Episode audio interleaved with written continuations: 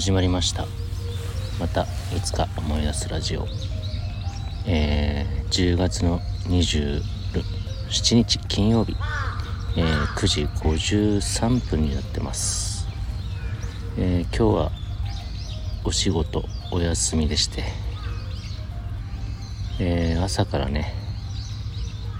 愛犬と一緒に、えー、某広いですね公園、川とかね、えー、池とか自然に囲まれた大きな公園に朝から散歩できております。えー、そんなに人もいなくて鳥のねさえずりがすごく心地よくて、えー、木々の中を歩いてるのね、あのー、木漏れ日がすごく綺麗で、まあ前回の配信でもお話ししましたBUCK-TICKのボーカル櫻井敦司さんが亡くなる亡くなられて、えー、もうね初なのかとなったのかな、もういっしゅうかんなんですね。うん、え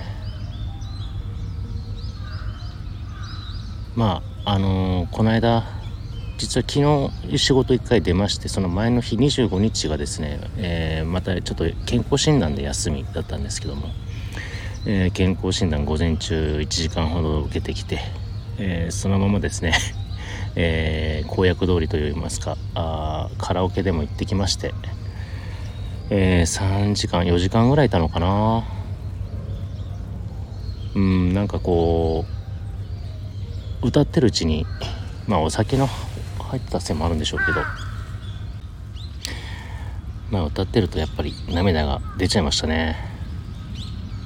うんなんかこう本当にいなくなったんだなっていう実感が、こうなんて言うんでしょう、世間のニュースとかファンのツイートの言葉とか、それじゃあなんか本当になくなったのかなっていう、うー実感がねやっぱりなくて、やっぱり、えー、こう歌ってるとやっぱり体に染みついてる歴史というか、なんだかんだね、あのー、言葉は悪いですけど依存じゃなくて、なんて言うんでしょう、やっぱり時代とか生きていた中に聴いてる曲の大半がやっぱり彼の歌声だったので、この先ねやっぱり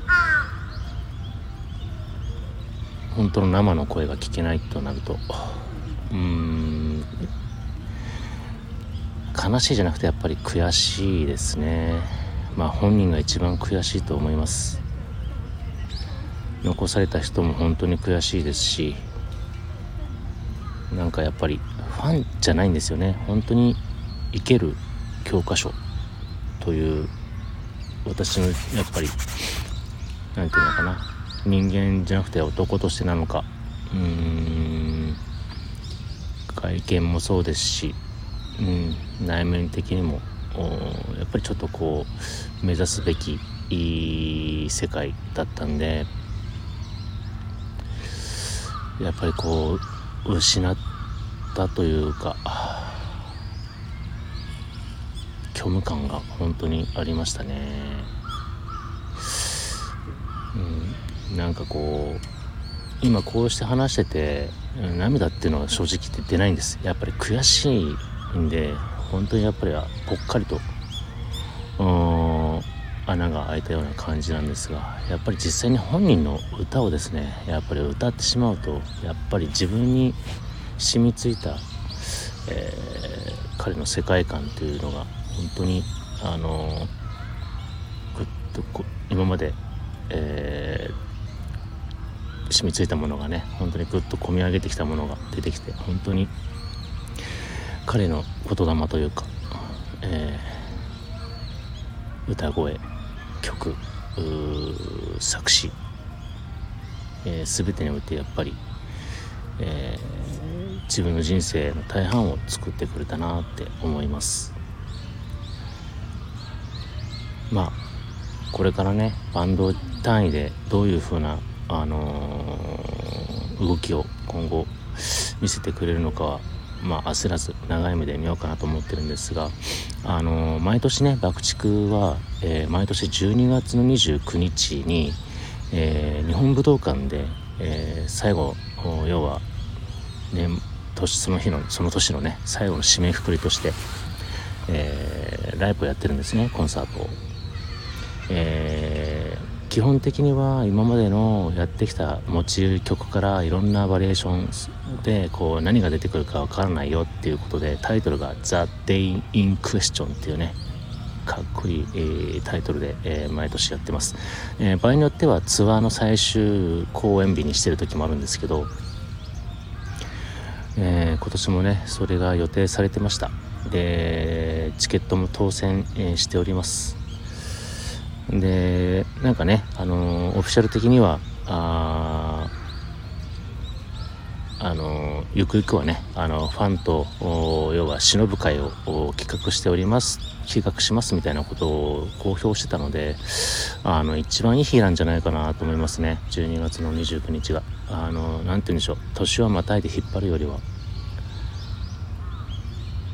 ねその日にやって、えー、まずは年内ここで一回気持ちを落ち着かせようというね感じで、えー、見送るのが一番いいんじゃないかなと思います。なのでちょっとね期待はしております。まあとりあえずね今ね愛犬とふたりでいるんで、えー、散歩してちょっと気持ちをねまたリラックスして、うん、また明日からあ頑張りたいなと思っております。はい、それではまたいつか思い出したらお会いしましょう。